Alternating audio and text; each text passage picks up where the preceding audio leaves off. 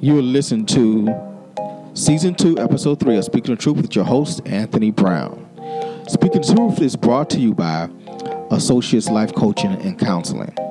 If you're feeling blue and don't know what to do, call Anthony Brown and he will help you.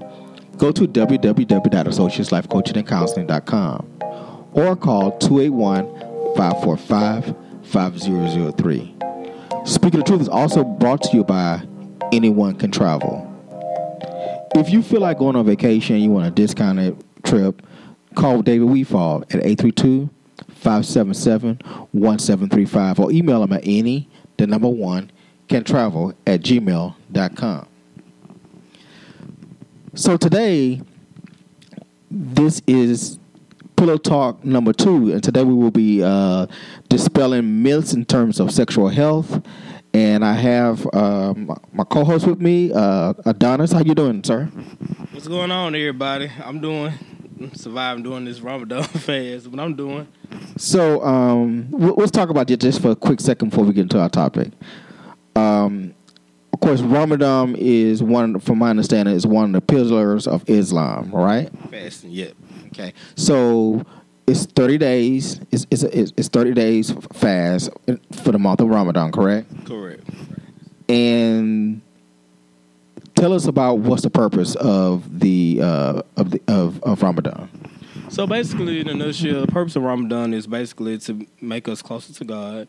Um, focus more on our relationship with God, not take for granted the things that we normally do, such as eating, drinking, um, certain luxuries that we may have, and put us in the mind frame of those who don't. So it basically humbles us, and it also teaches you discipline. Because if we can discipline ourselves to fast from, so we can discipline ourselves from things that we that are necessities for us, then we surely can discipline ourselves enough to make those lifestyle changes, such as eating right, exercising, you know, um, being more charitable to our fellow man. So it's a lot, but it's definitely needed.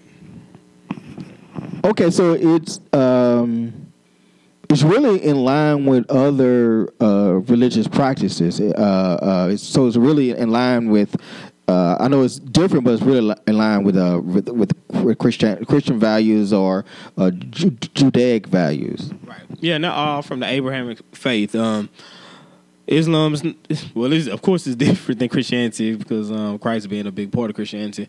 However, it's basically like Lent on steroids for the most part. So, in terms of fasting, fasting starts from uh, from uh, dusk to dawn. Yeah, from dusk to dawn. So we have to wake up and pray before the sunrise, as well as eat. And the next time we're able to eat and drink is when the sun sets. Okay, so during that fast, what does what does that do for you? What does what does the fasting actually do for you personally?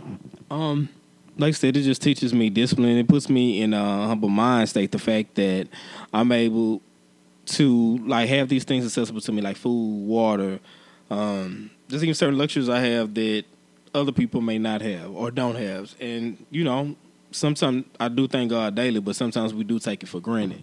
So it makes me appre- it makes me appreciate like way more during the month of Ramadan when you fast in 16 hours and 34 minutes, a lot more than I do on a daily. Okay, so that's totally off script. That's totally off script. Hey, the more you know, the more you know. Okay, yeah, and I, and, I, and I'm a person. Uh, uh, I have a. I I'm one of those nerdy folks that have two masters. My first ma- master was in theology, so I'm a very interfaith person. Interfaith person in terms of thought. So I'm fascinated by how God expresses Himself in so many different ways. So that's I was just fascinated by that. and I thought that I would share. So let's get back on script. Um, today we want to dispel some myths about sexual health. All right, come on, let's do it. Let's do it. Okay. All right. So one of the things that I um, know that a lot of of teenagers are doing now is that, especially young ladies, what they want to number one hang on to their virginity. And number two, not get pregnant.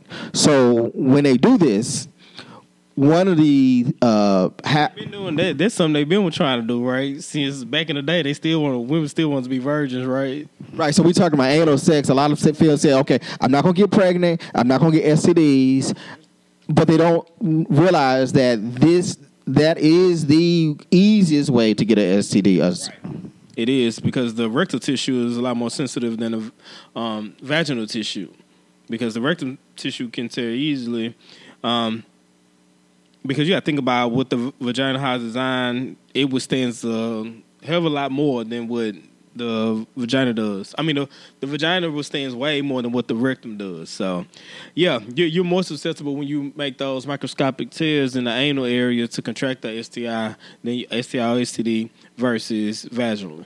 Okay, young ladies, even though if if there are any young ladies out there who have this mindset, even though you're not having vaginal sex, baby, you ain't no virgin. Yeah, nah, you ain't no virgin because you got to think about oral sex, anal sex. It all ends with sex, and if you're doing anything that you can contract an STD, nine times out of ten, you are you doing something that involves some type of sex. So, I remember um, one of the well, he messed up his legacy. One of the presidents of the United States, uh, Bill Clinton. I remember him on, on on on television saying, "I did not have sexual relations with that woman." Talking about Monica Lewinsky, but in fact, what they what she gave him was fellatio, which is he got some head from her. So so in, in the way he defined it, that was not sexual relations. What what say you? No, that's BS because it was still it's still sexual relation because oral sex is still sex, and it's crazy that you said that because I was like knee high to a grasshopper like when it happened, but um even then I still know like anything that you did I mean, when it came out that she performed more sex on him. I was like. So it was still was sex. So I didn't understand how he grasped that, but then we were at a different time then, way more conservative when it came to um, sexuality and things of that nature. And then he probably just felt pressure to lie because you fast forward to today's um, uh, president, and you know he, he got this extramarital affair that's going on that you know he ain't necessarily denied, but he he ain't admitted to it. But you know, so we're just in a different place. But yeah, or six is six.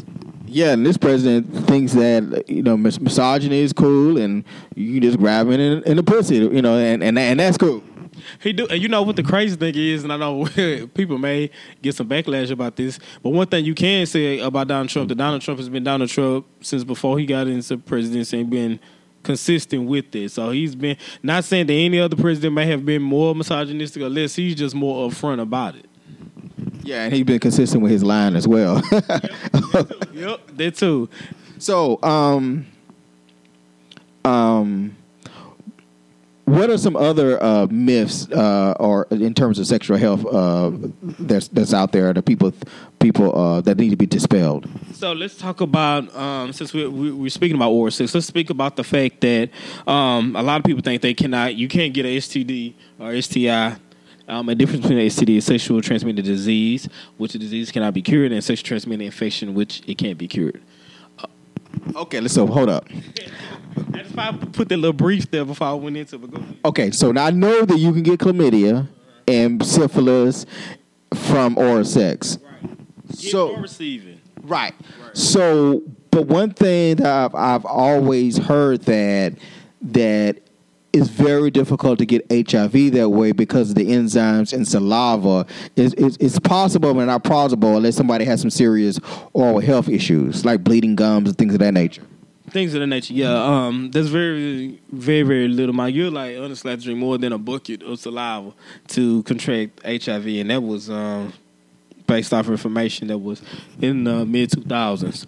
Um, but um, as far as contracted it like kissing and things like that, you know. But if you have poor dental hygiene, then yeah, you're way more to like bleeding gingivitis, bleeding gums, or if you even if you're brushing your teeth too evasive before you have sex. Um, you make those microscopic tears, so it makes you more susceptible to contract a STD or STI, and it may include HIV because the person, if they ejaculate in your mouth, you get semen in your mouth, then and they get inside those pink parts of your mouth and your gums, you're more susceptible.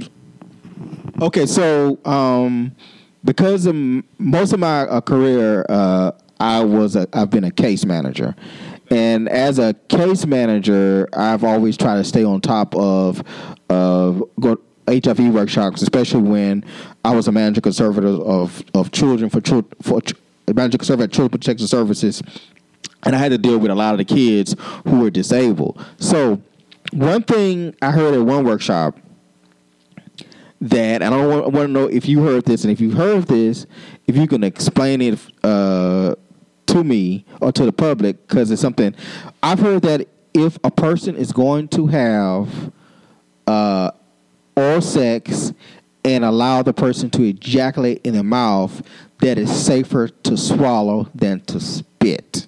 What do you say? Respond to that.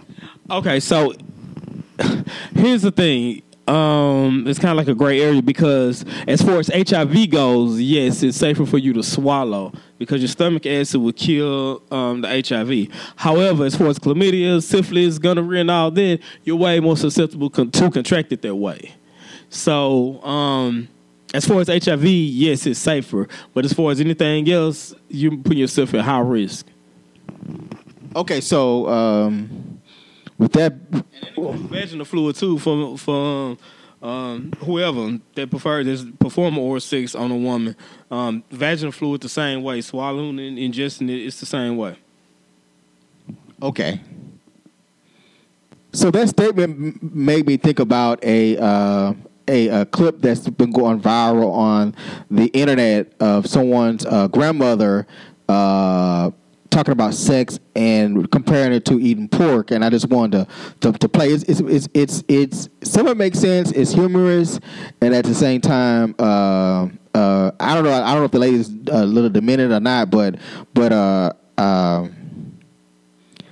uh, I'm going to play. Here goes.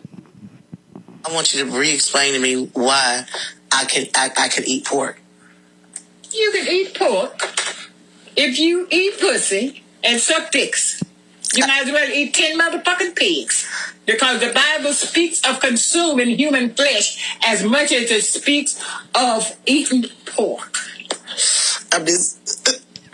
So if you suck a dick and swallow the ejaculation, you might as well eat you 10 motherfucking pigs. If you eat pussy and Oh, swallow God. the fluid from the pussy, you oh, might as God. well eat you 10 motherfucking pigs. Because the sperm was made to fertilize the egg, and ain't now one of them coming from the goddamn mouth.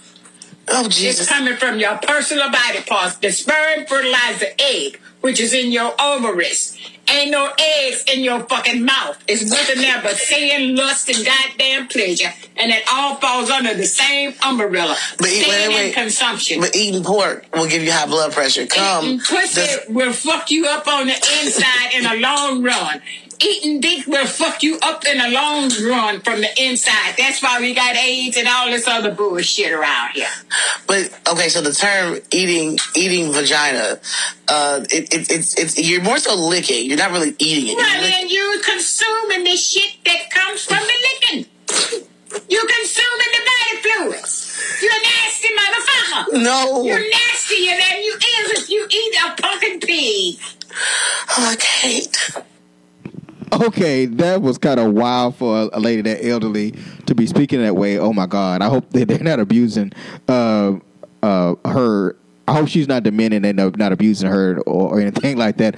But that mindset for people who are, uh, have a fr- sexual free mindset, uh, that mindset uh, from Christians, I think, is is something that makes sex taboo, which may promote unhealthy sexual practices. Because what we see as taboo, um, we, in other words, something anything that's taboo.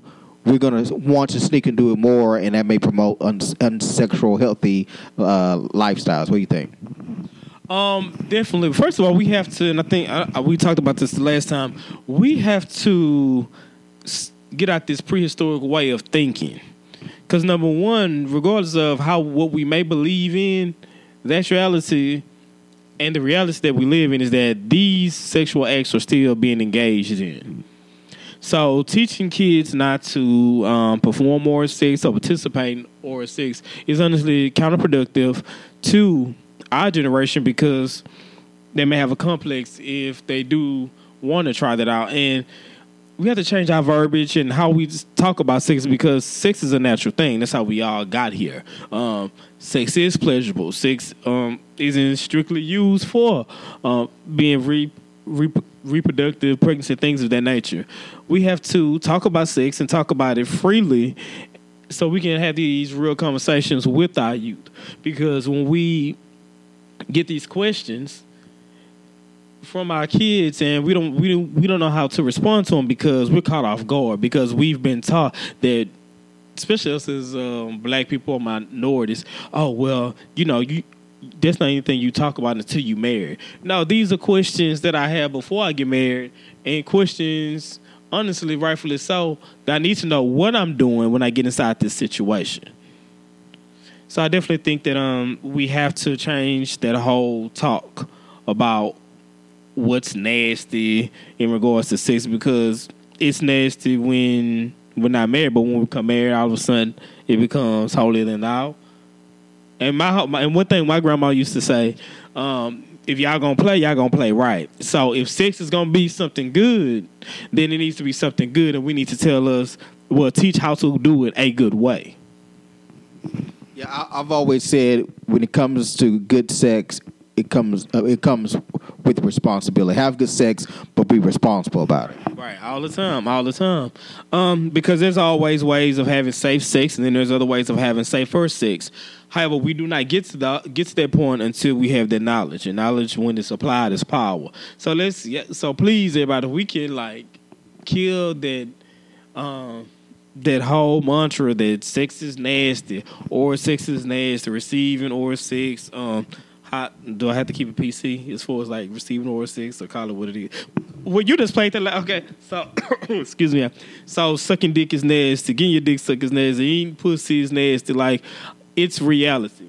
And the thing about it is, and what's so crazy that it, if we do not talk about it with our parents or talk about it with um, a trusted adult individual, we can allow ourselves to be allow our kids to become prey for these predators that use those conversations as a gateway to start um, the pedo- pedophilia or molest them. So let's make sure that we're able to. Ha- when we say that we have a safe space with our kids and our youth, we actually have a safe space for them to talk about. What are some other myths that that we can talk about? You think, right? Hmm. Let's talk about. Um, I hear so many, and I also teach um, teen talk at Camp Hope. And what Camp Hope is, it's a camp for children born HIV, well, kids living with HIV and AIDS. Um, I've heard one about. Oh, if I, and you heard this one before. As far as if I masturbate too much, will I go blind? No, I haven't heard that one before. No, I haven't heard that one before. Okay, yeah, I've, I've seen old movies with this, saying that you masturbate too much, you'll go blind. But nah, um, it, we men produce more than a thousand sperm cells a day. So um, now you will not go blind. No, but I will say watch where you shoot it at because you get it to your eye. That's a whole nother situation. You won't go blind, but it will be very um, uncomfortable. Now, what I have heard is that if you have uh, sex with an old man, he, will give you worms. I've heard that one. Where, where the worms gonna come from, though? I don't know where that came from. And I heard heard another one, and I think this is true though. When an old man fathers a child, that child comes out looking older. God, I've seen it. I think that's true. Well, you just see my life than I didn't see because I, um, if that, if you know, if that's the case, I'm trying to think because my grandfather had a love child outside of him and my um, grandmother's dynamic, and the kid. Well, last time I seen didn't look too much, didn't look older than normal, but I don't know. I see how that happen. I guess old, but that doesn't make any sense. I was about to say, I guess old sperm, but but but sperm is recreated everything, so it really doesn't make any sense. But you know what? And maybe that's a whole nother talk about um, another subject. But that goes even back into the whole how we're taught about monogamy, because and it's crazy. But when you look at the science, how women stop ovulating after a while, and they, they can no, no longer produce you know, eggs to be fertilized. However, men can always, until the day they die, unless something happens, can always keep producing sperm to produce a child. And that made me think about, um, and, and, and, um, and that may be a little off topic, but that made me think about. Um, you, you, you said you're half Nigerian last time. The Nigerian culture and the and in the Nigerian culture, especially in in Islam, Islamic Nigerian culture, uh, it's appropriate for men to have more than one wives as long as they can afford to take care of their children. Right, that's true. That's true. Um, some coaches like they, of course, with of times they don't practice that, but then you have people that still do. And yeah, if you're able to financially provide for these wives and your families, then you're able to have many. Of course, that's not in the United States. Uh, uh, that's I, I, no. Okay legally no. Okay, but but that's common in northern Nigeria, uh, uh, the northern part of Nigeria. I'm told. I have a. Uh, It, it- once again, it all depends on the culture because you know di- across across the seas, you know, there's different laws and policies and procedures. But it's more of a culture thing and less of a religion thing. It's just more of the culture. If you can afford it, then um, you're able to have those luxuries. okay, so what are some other uh, uh, myths? Hmm. This okay. So other myths that girls. Um, hold on one second. Another myth is that they can get pregnant if they do have um, anal sex, which of course that's yeah, yep. Um, they some some women, some girls have felt as though that they still can get pregnant by having anal sex. Now you can't get pregnant by having anal sex. However, um, you pull a knot, and you know, let's say the dude ejaculate, and let's just say some of it does get inside the vagina, or he may rub his penis head about inside the lips of the vagina. Uh, they have shown cases where girls have become pregnant that way as well. Oh, okay. So yeah, it makes sense because sperm does travel. So sperms, if, if sperm gets on the lip of a vagina, it can travel up to the urethral tube, and, and, and that does make sense. Right, right. So yeah, it's, it's definitely possible. It's definitely possible. Okay, and then she think she be thinking that well, I didn't have uh, vaginal sex. Is she be thinking some type of ma- uh, immaculate conception or something? Oh, when they be talking, right? I be talking about, you know, let me just put the head in, but that's where everything come from the head. Like you let them put the head in there, um, not advocate for anybody to do something that they don't want to do. But if they put the head in there, then you might as well put the whole penis inside.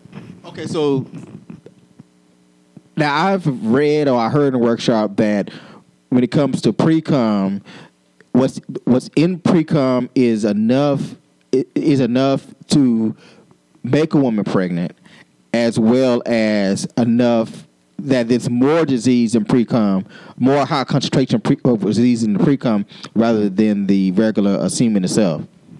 Okay, so pre-cum is made in the Cowper's gland, and sperm is made in the testicles. So there's no semen inside the pre-cum.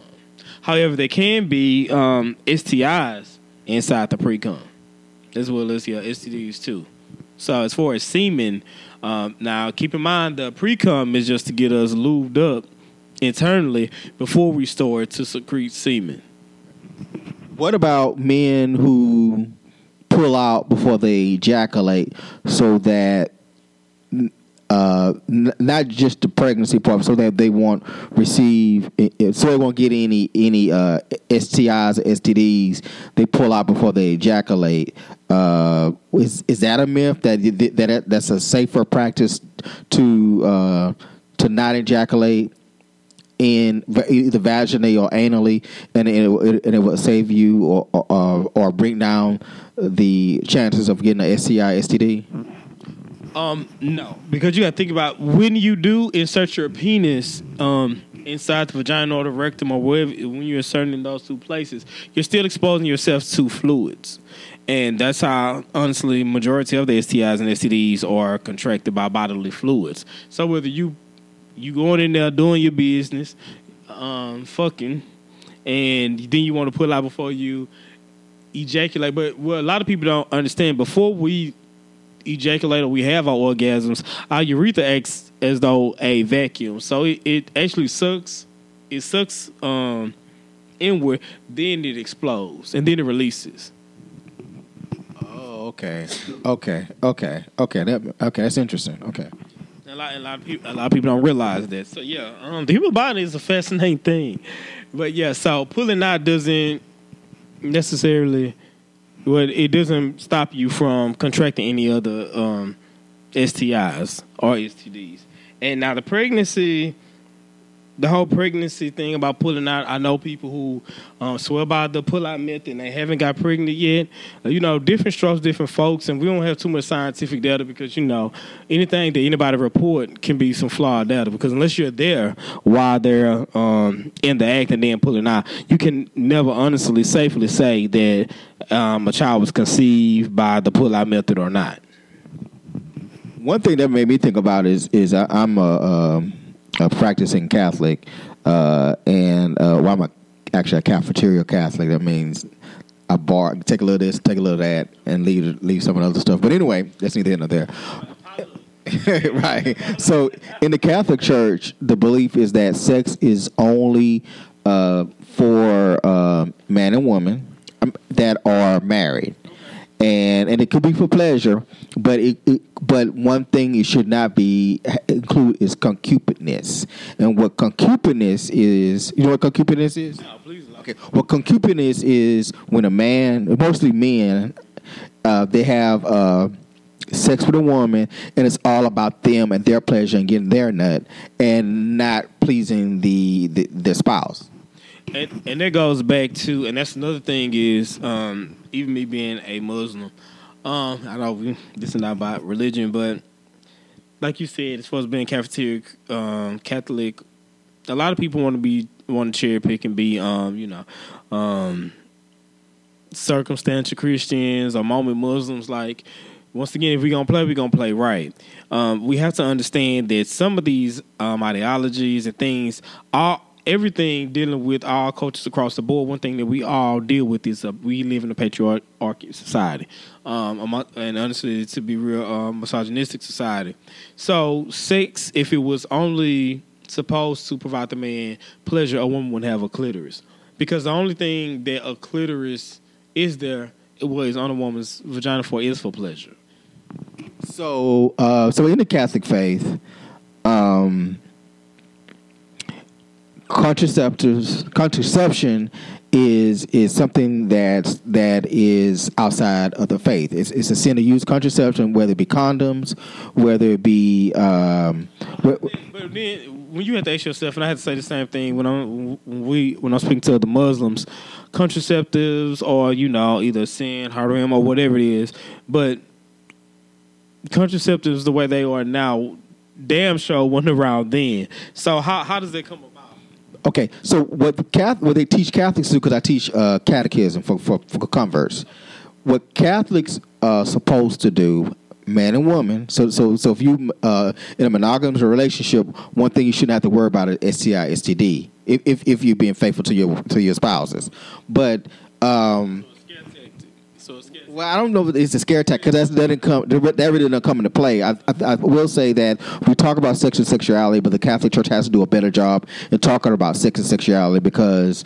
Uh, because to to say that sex is only for a, a, a married man and a married woman, that's that is not that's that negates the, the whole discussion of sex and sexuality. So It, it definitely does. And then we also got, and then see, not trying to veer off, but if we really think about what marriage was and how it was created, it didn't have anything to do with love. Marriage was about monetary gain between two families. So how can we change it from between this man and a woman um, after, like, and then involving romanticizing it about love when, if you're not able to, and just like, let's say, a barren woman is not able to conceive a child, so it's not going to happen. Period. If we're not able to get pleasure out of sex, not supposed to have pleasure out of sex, why are we able to? Well, actually, that's not one. of- That may be. I don't know. If is that what the the Islamic faith? No, it's very much, sim- no, it's very much similar to um, um, Catholicism. Okay, but but okay, but it doesn't say you shouldn't get pleasure. It just say that it should be only between husband and wife. But pleasure is part of it. Okay. Even during Ramadan, like, um, even though I'm not married, but during Ramadan, unless you're married, you can't have sex the whole month. So if America People have, married people can have sex during Ramadan until after the sun sets. really, so that means that sex is more is acceptable for single people in the, in the Muslim faith. Oh no, no, no! If you're not married, no. Like I said, it's across the board. A lot, and, and, and it's so interesting because a lot of our our religions are more alike than they are different. I think a lot of people don't realize that. So none of them, quote unquote, um, they all frown upon premarital sex. So, so what I was getting at, and I'm gonna get off religion. What I was getting at, I'm fucking. I'm uh, not doing Ramadan, but I, I fuck um, all the time. I'm not married. Um, don't plan on being married no time soon. But during Ramadan, I do this for myself not to have sex or masturbate during that time. okay, so uh, okay, so um, so what I was going to say is what they teach that they teach the calendar method that during the times of ovulation that that is a time where a man and woman should not have sex. So so so that's the way they call it a rhythm method. So that's the way to um, uh, prevent um, to prevent to have birth control. But you can tell the families who are faithfully stick to that because they have large families. I, I can look at the families in in my church and look at the very large families, and then you can tell tell the ones who who are I guess committed sins and sin in the eyes of the Catholic Church where they have one or two children. So you can definitely tell who's practicing that, who who's not practicing that. I mean, and, and that's and that's possible. My thing is, so once you are married, are you able to? I know it depends on who you ask. Is sex supposed to be strictly for, um, as the woman said, fertilizing the egg, or are, are you supposed to be able to also have pleasurable sex while you're married? Yeah, pleasurable sex is fine. If ple- ple- pleasurable sex is fine, um, but it's just between a man and, and, and a and a and a woman. So, so um, Who are Like same sex, they're not supposed to engage in pleasure from sex at all, right? According to the teachings of the of the Catholic Church. Now, if you talk to the Pope and get his opinion about it, he's going to say something totally different. He's going to say something. So he's very forward thinking, and you have the, the the College of Cardinals telling him to shut up. But you know what? Once again, he's adapting to the times, and I think that that speaks volumes for the Pope. That you know, in order you have to meet people where they are, and in this day and time, especially with how advanced we are with academics, scholastically, like you just can't tell us that it's just a big flaming ball in the sky. No, that's the sun. It comes this X Y Z. So, um, we can't we can't act like we can't ignore the fact that um, there's bisexuality, homosexuality, and things of the nature, and these people are still a part of these faith-based systems. So, if it's supposed to be a healing place, where regardless of what your faith is, Christian, Muslim, whatever, if you're supposed to provide a space of healing, then allow it to be healing. Don't try to condemn anyone that's going into that place to be healed in whatever regard that is. Um, by you know ostracizing them. So I really think that that speaks volumes on the Pope. Now we just shifted. I know we so shifted. So let's get back on topic. What, what, what else do you have on your script? Oh, okay. So, um, oh, now this is what we really got to talk about. Um, it's kind of a myth, but it does it deals with teens and even adults. Um, that based on somebody's body language, what they're wearing is that they're giving consent for sex. And we really got to talk about that because um, a lot of people feel, I've heard men and women feel as though that if a girl is dressed a certain way, well, maybe they wouldn't have did that to you or wouldn't be treating you like that if you weren't dressed like that. No one, no, nothing that you can wear, nothing that you can do besides even giving consent yet by saying yes is consent.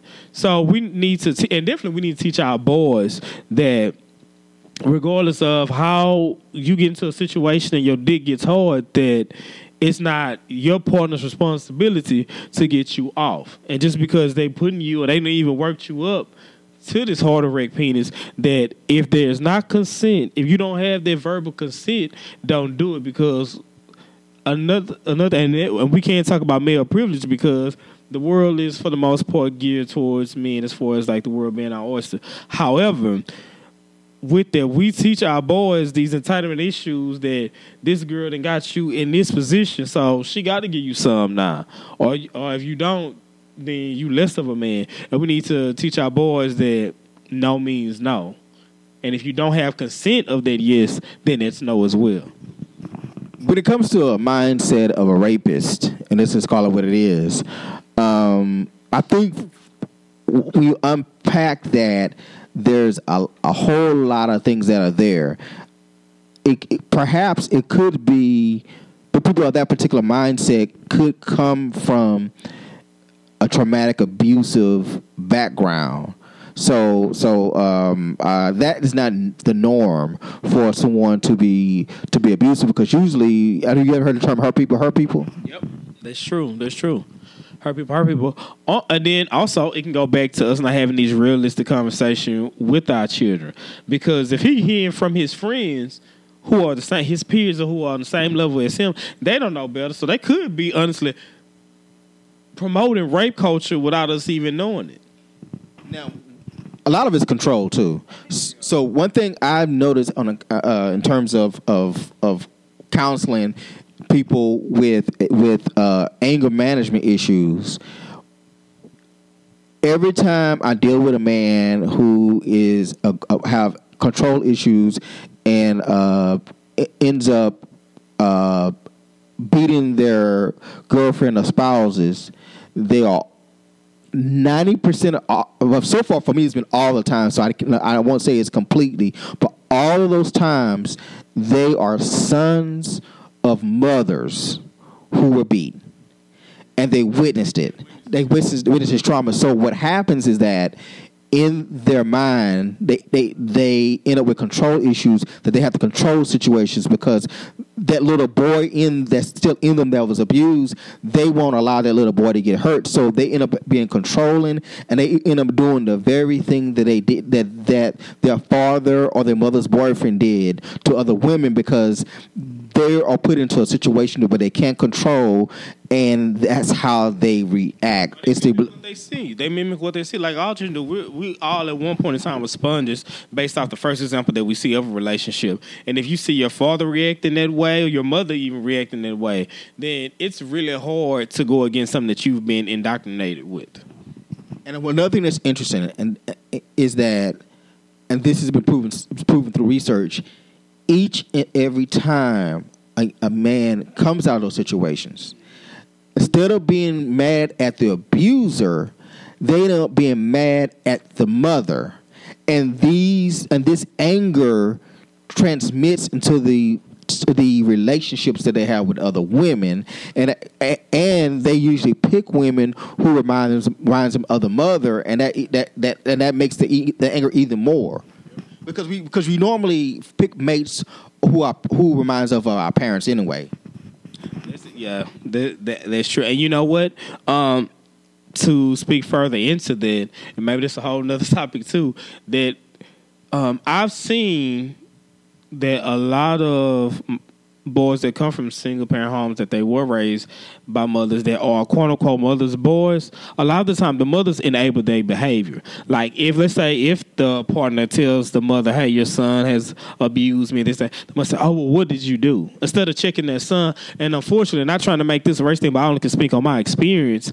I've seen a lot of times well these black boys who were who were raised in a single parent home that um, by their mother, who are these mama's boys, they enable some of this toxic behavior. Um, the way that they treat women. Now they don't treat mama that way, and if the if mama don't approve of the girl, then it's okay for you to do how you want to do because she ain't the girl for you, and they let all fault and victim and make the girl the villain while their son is being the victim, and they're basically um, condone their behavior. But that's a whole nother. Yeah. So so what's done therapeutically is that there's therapeutically what uh, therapists do. We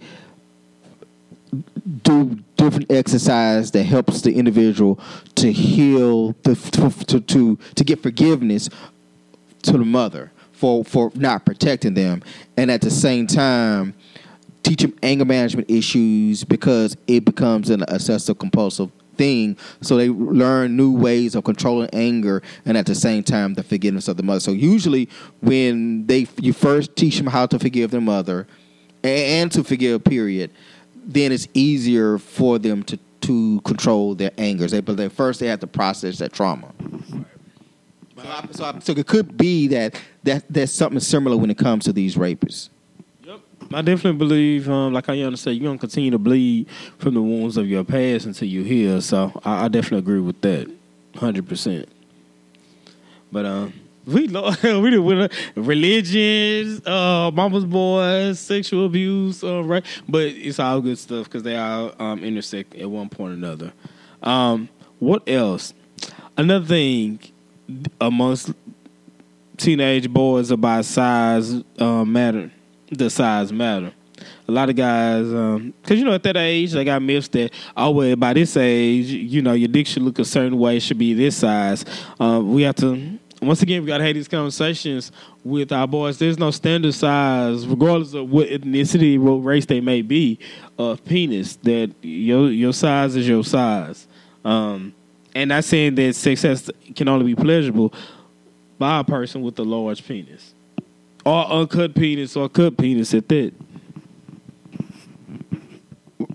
I look, I work with a lot of women, and uh, sometimes I get caught up listening to these type of conversations when they're talking about about this. Okay, and I'm glad. See, speak about it because a lot. This is the thing they think that me and like you know times are changing with Sex in the City. We've seen that, and we see you know um, Atlanta or even insecure women are being more free of how they talk about sex, but a lot of people still think that's only on television. They've been talking about it uh, amongst themselves, and women talk can talk real raunchy now. They can talk real And raunchy, how, and how old are these women? I just want to like put that out there. anywhere from thirty to through the fifties. Right? They can be real raunchy, and and and, and I be side at them sometimes. I say that ain't no lady, that's a broad. Right, right. But once again, we have to have be able to willi- willing to have these conversations because sex is natural, sex is real. Now it's a time and place for everything. I ain't saying be at work or at the church house or anywhere else having those conversations, but in the intimate space of your homes or inti- intimate gatherings, be able to, you know, provide a space to where once again, as I like to call it, a safe space, where you know what we talk about is what we talk about. But one thing I hear is that um, um, is it's not necessarily the, the the size is not really a big issue for most women. Even though I heard some women say size doesn't matter. However, if a man is unusually small, uh, a, they can can still get the woman because women are emotionally tied to men. But but he must be willing to please her orally. Yeah, I mean, let me tell you something. I don't think it's one blueprint as far as like how relationships go. But then again, how will a if we want to if we want to say wait until marriage and all that, how do you how do you know you're not being pleased if allegedly that's the only one you've been with? If that's the only one you've been with, that's all you know. So how do you know what you're lacking? And how do you we know we're not being pleased when it comes to serious relationships if we are not willing to have discussions? Because I've been in relationships where my significant other was too shy to talk about sex and too shy to talk about what pleases them. It's very, very important in relationships that we have to talk about sex openly and talk about teach people how to please you and learn how to please the other person so that that, that relationship can, can remain monogamous. Yeah, that's y'all thing. Because monogamy might not be for everybody. You might want to be. You might be in a swinging relationship or a threesome, whatever. Um, And that, and that should be talked about if you want to be a threesome. That that discussion should should happen as well. I, I, I definitely agree. Um, and I was in a situation with the with the significant other, and I had basically because I'm forward thinking and I, I speak my mind. I was like, hey, well, but this is also another thing. Growing up, because I allowed my big brothers to tell me about sex. My brothers always told me that sex should look like anything that's in a porno. And they said, you to know how to have sex and have good sex to make them crazy behind you. You you you need to fuck like a porn star. So in my mind, all these years, uh, from the age of eleven on until I, until I left for college, I'm thinking, well, this is what sex is like. And I, and I went to have sex. It always mimicked that. So.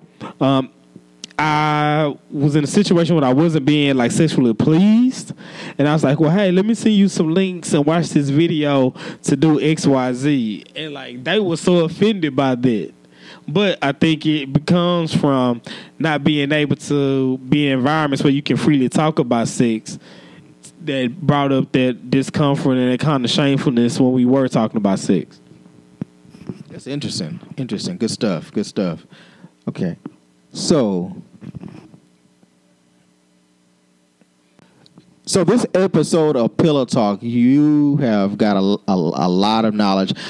This Pillow Talk episode, I want to um, be able to talk about sexual health, be able to dispel myths, be able to uh, uh, give knowledge, and possibly save someone, save a life, or save someone from uh, getting into a situation that they uh, would not have not have experienced if, you know, without the previous knowledge. Um, this show isn't for everyone, uh, and and that's something I, am going to put uh, uh, on the description. So when you see Pillow Talk episode, if you're sensitive, don't listen to it because it's going to be very free thinking, very very liberal, very very open, and and and and. But at the end of the day, the goal is to get some uh, knowledge to people who, uh, in a fun way, to people who uh, may not have received the, the, knowledge any other way, or at least start the discussion uh, of of talking about sexual sexuality because we are sexual beings. People having sex we need to talk about it. We got here. We got here from sex. So if we think that sex is problematic, then our existence, so to speak, is problematic. So thank you, Adonis, for being my uh, co-host. Uh, um, we'll have a pillow talk uh, next month. Uh, oh yeah, um, definitely. I, I enjoyed it. You know, I love talking about sex amongst anything, anything, and multiple things as well. Um, hopefully next month it'll be Ramadan to be over by June 15th, so I'll be more on my game and more not thinking about food and other things. I'm gonna be fasting, so I'll definitely be here to be focused um, on our topic.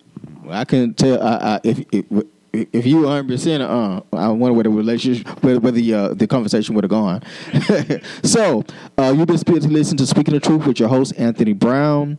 Uh, if if you will you can listen to Speak of Truth on uh, Apple, uh, iTunes, and Google, and and iHeartRadio, and i and iTunes, and just about um, uh, anywhere you can find a uh, podcast. You can even listen to me on uh, um, Blog Talk Radio. So Google Play, iHeart, Radio Public, Spotify, Stitcher, TuneIn. These are the places that you can listen, that you can uh, pick pick uh, pick up the show other than uh, Apple iTunes. If you would like to become a patron of the show, this listen support the show, uh, become a member of Patreon. You can be a, a member, uh, subscribe for just as little as one dollar a month. So the link will be at the bottom of the show. If you uh, need some instant life coaching, you outside of the Houston area, keep me up at InstantGo. Tariffs do apply. If you have any questions about this show, uh, uh, please uh, email me at speaking truth dot ab at gmail.com if you have an idea about the show or or even just have a question about mental health or even even sexual health write dear anthony at speaking truth dot ab at gmail.com so this is episode three of speaking of truth season two sign until uh, to I to listen to my podcast again. Signing off